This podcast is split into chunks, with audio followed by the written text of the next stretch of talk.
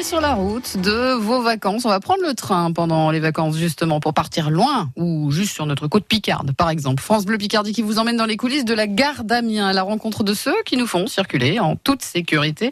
Fabien Leclorec est aujourd'hui dans ce qui ressemble à la tour de contrôle de la gare en compagnie d'Élise Baucher. Elle est agent sono à la gare d'Amiens. Bonjour Élise. Bonjour. Est-ce que vous pouvez juste me présenter cette salle? Comment s'appelle cette pièce où on est là? Donc là, en fait, ici, euh, donc on est au PRS. hein. c'est là où on gère euh, la circulation des trains et euh, aussi l'affichage en fait pour la clientèle euh, en gare directement. Si je vulgarise et je dis que c'est une espèce de tour de contrôle de la gare. C'est un petit peu ça, oui. C'est un petit peu ça. Sans nous, euh, ça circulerait pas euh, normalement. Alors pour situer hein, la gare d'Amiens, on est tout au bout des quais en fait. On est à l'opposé de la gare. Elle est, elle est loin, elle est même très loin. Et vous êtes au-dessus, euh, au-dessus des voies.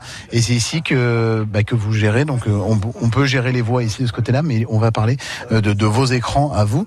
Ces écrans-là, là comme il est affiché, il ressemble pas vraiment à celui qui est en gare, mais c'est les mêmes informations. Tout à fait, oui. Donc on travaille avec trois écrans, mais le principal, euh, c'est celui que nous nous mettons à jour pour la clientèle. Le tableau d'affichage, l'écran qu'on consulte à chaque fois qu'on arrive dans la gare directement pour savoir en quelle voie va partir mon train, est-ce qu'il est à l'heure, euh, est-ce qu'il est, bien affiché, tout ça. C'est ça, c'est un peu euh, l'écran de contrôle généralisé pour toutes, tous les écrans qui peuvent se trouver dans la gare d'Amiens.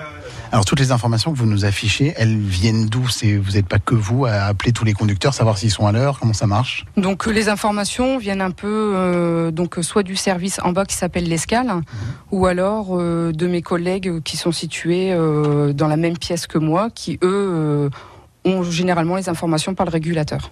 Et c'est ici aussi qu'on a les annonces qui sont faites au micro. Les annonces préenregistrées, les annonces aussi à la voix qui sont faites, euh, qui sont faites assez régulièrement, oui. Les annonces préenregistrées, euh, la voix célèbre de la SNCF que qu'on connaît tous. Euh, Celle-ci, c'est vous qui les envoyez? Vous déclenchez que deux minutes avant le départ, attention, le train va partir. Ça marche comment? C'est ça, oui. On a un certain temps en fait pour pouvoir les envoyer, donc soit pour l'arrivée d'un train, ou alors au départ du train. C'est